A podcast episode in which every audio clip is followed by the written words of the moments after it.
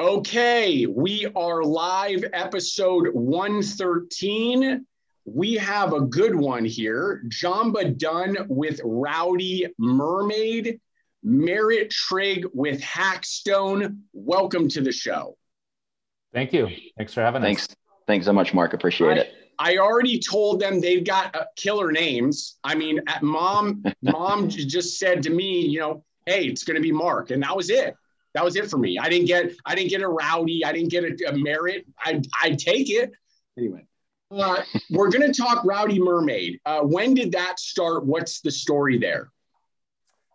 Uh, yeah. So uh, Rowdy Mermaid was founded in two thousand thirteen um, after me spending two years trying to make a kombucha that was uh, alcohol-free, caffeine-free, and made with my three-year-old daughter's favorite herbs and plants from the garden. So the entire company came out of me trying to make a product that my daughter uh, could consume and that was safe enough for her. What year was that again? two thousand thirteen is when I founded the company, but I started in two thousand eleven.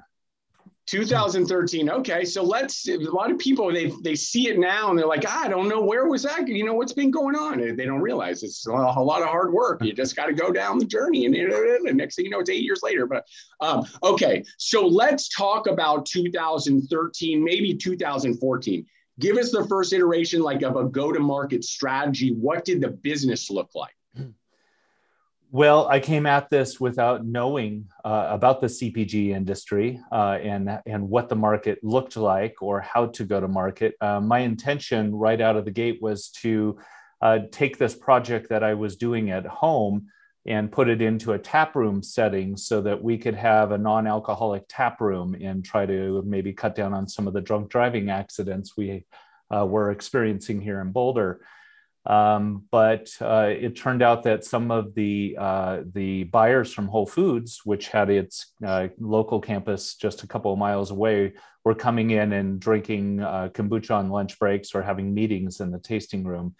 And so uh, one of them approached me and, and uh, told me that they would love to get it to shelf. And that was two thousand fourteen. Uh, and yeah, we got on shelf in two thousand fourteen, and it's been a roller coaster and a skyrocket ever since. Okay, so it was a retail play, it sounds like at first. I say retail, meaning yes. There was a brick yep, and yep. mortar there. And was it, I'm just curious, and I'm going to fast forward. It was like a bar setting, but yeah, specifically right. to that? Okay, so like, was there stools and people would come in and there's those things? I don't know what they call them. Sorry, guys. Taps. Taps, sorry. You can tell I'm not really a beer guy. Um, go ahead. Yeah, yeah, yeah. So uh, the way it was set up was that uh, we were doing the brewing and uh, kegging in the back, and it was all whitewashed, and it almost looked like you were looking in on a laboratory of sorts. And we did have our lab sort of in there in a corner. Uh, but you were sitting, uh, if you were a customer, up front at a big wooden bar, you know, in a really beautiful setting there. And so you could see how it was made. And then the, the purpose for it at that point was to be able to speak with all of the consumers about what kombucha is, how it's made, why you would drink it, et cetera. And that same year, we also released a farmer's market cart, and we uh, were giving out around two thousand samples a day uh, and interacting with, you know, uh, at least that many consumers. So uh, we were really trying to educate the consumers on what, what kombucha is. Interesting. Um, I'm going to fast forward then. Let's get into two thousand fifteen and sixteen. Give me some idea what the business looked like then, because then you have your sort of, your you know, your stake is in the ground. You're figuring out things still, right? It could be five years later. So, but wh- where what did the business look like then? Uh, where were you at? What did distribution look like? What did the team look like? So uh, my intention was to start small and uh, and really to build relationships. Uh, and uh, I wasn't looking to fast forward the business uh, as much as it was trying to go fast at that time. So uh, two thousand fifteen, we were regional with Whole Foods. We had uh, fairly good distribution throughout uh, the Rocky Mountain region. We weren't outside of the Rocky Mountain region until two thousand sixteen, where we went into uh, just a couple of other states like uh, Idaho and Utah. Um, and the team was still very, very small. Uh, I was running almost everything from brewing to delivering to showing up to the farmer's market. Uh, Uh, we, two thousand four, going back, we we had a funny thing in two thousand fourteen. Uh, we didn't even know where to purchase the the packaging. So where where do you buy the box to to deliver the product in? And so I was making deliveries in two thousand fourteen and then asking to reset the shelf and, and take the box back. Um, that's that's how small we were back then. two thousand sixteen, however, like I said, we were pretty saturated in the Rocky Mountain region and our velocities were through the roof. What do you think that was? What do you think? I, I want to fast forward. I got it. I, I like that substance right there. What do you think that was? First off, digital wasn't what it is today. Um, social wasn't what it is today. No, no. Uh, was it just, uh, first off, there was an emergence, right? I, I, I don't need to call it out, but there was a big player in kombucha, still the biggest, right? Sure. And um, so there was noise being made. And it is a funny one that I do talk about. It's one of those ones, I don't, I, this is how I talk about it, right? It's one of those products that originally, for me at least, where I talk about subjectivity versus objectivity, about taste of food and beverage. I always say, you, you're, you either have a great product or you don't. This is not a subjective thing. Your thing sucks or doesn't suck. Uh, it is what it is. However, I always do one however. There's a couple categories like kombucha where there are people literally who just absolutely do not like it. And then there's those that do. It, it's one of those ones that I got to say it's still subjective. Um, and it has proven it's got a massive, uh, you know, you know, consumer base. So um, I just have to make that note. Um, your product should taste good, folks. Get, what was it? What was the velocity coming from? Well, it was a number of different things. Uh, before we got into the category, most of the, the players uh, were, were making very similar products. So it was kombucha that had a very uh, similar taste, very sharp, very sweet, uh, and then it came in multiple flavors. Uh, I had developed, because uh, my daughter wanted me to make kombucha from plants that didn't have um, uh, caffeine in it, right? Or my wife and I didn't want it to have caffeine in it for her. Um, I ended up using herbs to make caffeine, uh, to make a caffeine-free kombucha.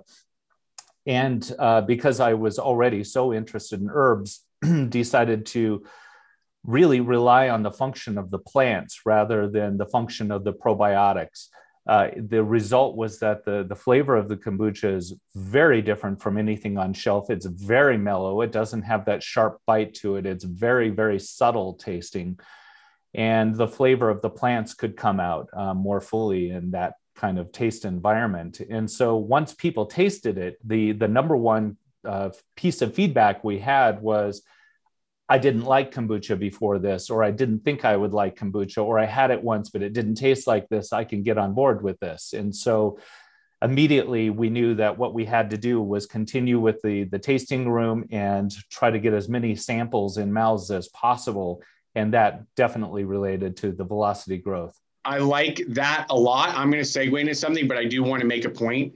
Um, there's a few other brands too that even as of recent, one I had a buddy that was working on one, and it was the first time I got reintroduced hmm. to kombucha, and it's significantly different. So much so that I actually will buy one at the store. I wouldn't say it's like my number one choice, or but I, it definitely is is more to my liking, and I was pleasantly uh, surprised. So I have a feeling you were first to that finding.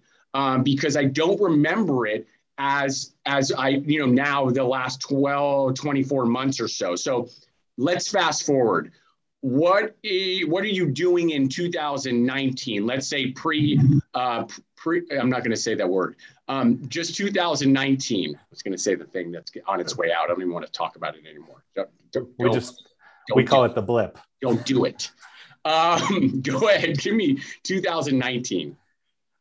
two thousand nineteen, uh, we had uh, in late two thousand eighteen taken on investors for the first time, uh, Carp Riley investors. Uh, and uh, that was a huge boon to us because now I could pull on a, uh, a staff uh, that know how to work the category. So Uh, we brought on some experts in sales and marketing, and we really beefed up our production side. But we also decided to invest a lot of money into the regenerative agriculture side of it. So we went uh, totally regenerative in terms of um, our teas and most of our ingredients that we could source, our sugars as well.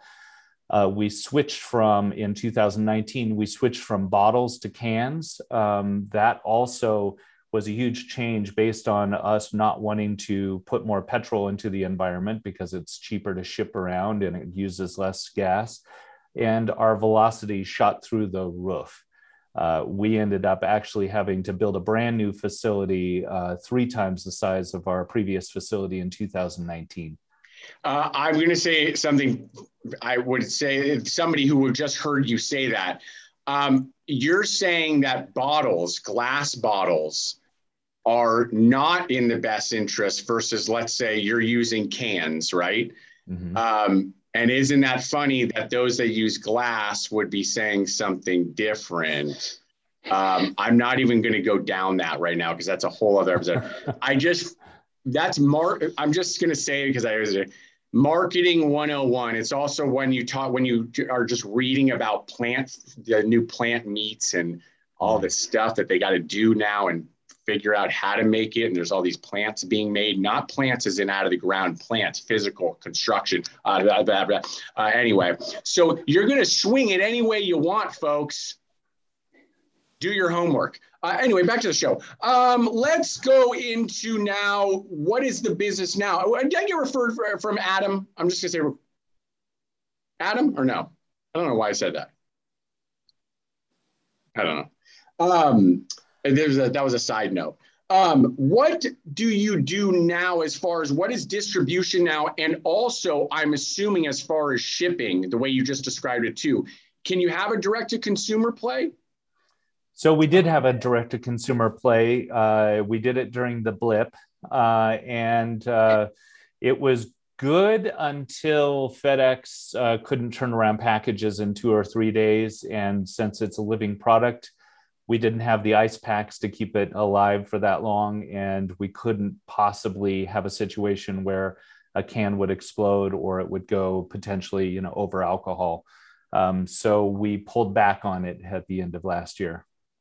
And was it working? I'm, I'm actually curious. Was it working? Can, can that be something that thrives? And, and going back to it, it has to be refrigerated, right? Mm-hmm. So can you get away with it, though, un, non-refrigerated for two to three days, or you still have to throw the pack in there?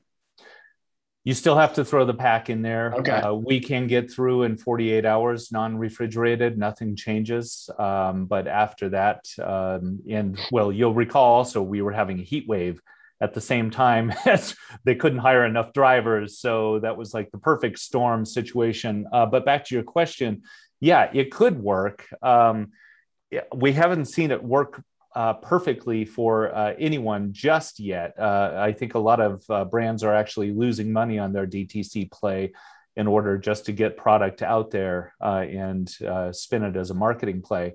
Um, but uh, there are a couple of shelf-stable brands that are actually doing quite well over D T C. You mean the ones that tout that they're doing tens of millions of dollars aren't making money? No, stop it. Stop, stop it. Oh, man, stop it. Do your homework, folks. Um, let's now go and just close this out. As far as, as far as the brand today, Uh, where are you living as far as retail, since that is the play? How many stores? Wh- where is your customer living? Maybe like pick one of your favorite partnerships. You, again, it can be one of the many that you're favorite, right? You know, but where does your customer live? Um, and where do you go from here? Let's just say the next twelve months. Uh, sure. Yeah. So in uh, earlier this year, we went uh, global with Whole Foods. So uh, that was a good play. And I would say that's where our customers are living, uh, in the natural category, largely. Uh, we also released a brand new product line that's not kombucha, but it's uh, functional mushrooms. Um, we've always played with mushrooms, but now we're fully in the mushroom game uh, with our Adaptonic line, which is absolutely incredible. And we're already seeing the velocities taking off there. So that's actually uh, starting to open doors in a lot of conventional retailers, interestingly. So uh, we've had some conventional, very, very large conventional retailers knocking uh, for that product recently. But I would say uh, currently what we're looking at is trying to keep the velocities going in a set that's uh, been challenged over the last twelve months. The kombucha set is losing a little bit of steam, but it's starting to pick up in the conventional sector. So that's what we're working on largely. And over the next twelve months, it will be finally getting on board with a couple of large conventional retailers and rolling out more innovation. So uh, we're expanding from uh, early, in the early days, we were just a kombucha company, and now we're a full functional beverages company. Very cool. Uh, I like it. Uh, Rowdy Mermaid, check out the link. I'll throw it up here at the end anyway. That's Jamba Dunn, Rowdy Mermaid. Check it out. We're going to flip this over to Merit Trigg. Again, amazing name. Amazing name. Thank you, Mark. From Hackstone. Give us, give us the story there. Um, well, first off, I, w- I want to thank you for having me again. And uh, I don't know how to tell you this, but I feel like I'm a plant for, for Jamba, actually, because Um, I went to school out at U C Boulder, and I'm actually holding my favorite can right now, Jamba. Little little product placement here. That was um, not paid I was for, around when you, not paid for. I was not around yet. When you guys first launched. This this is delicious. This is my favorite flavor. This is the strawberry tonic. Um, but, you know, so many people don't ever get to taste this, and those are customers that you want. And for us, what we figured out is, how do you scale taste, right? And there's multiple ways to kind of, I guess, think about this and, and try to progress forward. But we found the most cost-effective way to actually scale taste, aside from having a point of sale display or setting up, you know, a sip and a sip and meet or something like that.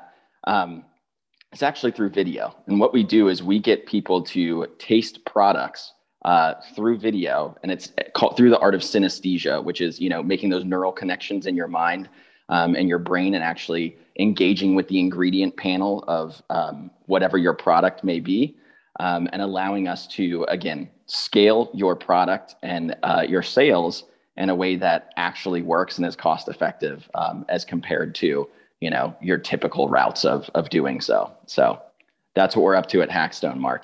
Very cool. I like that. Yep. Uh, Hackstone's info's there. You guys go check out that website. Gents, I appreciate having you both on. Have an amazing week. Thanks so much. You too, Mark. Take care.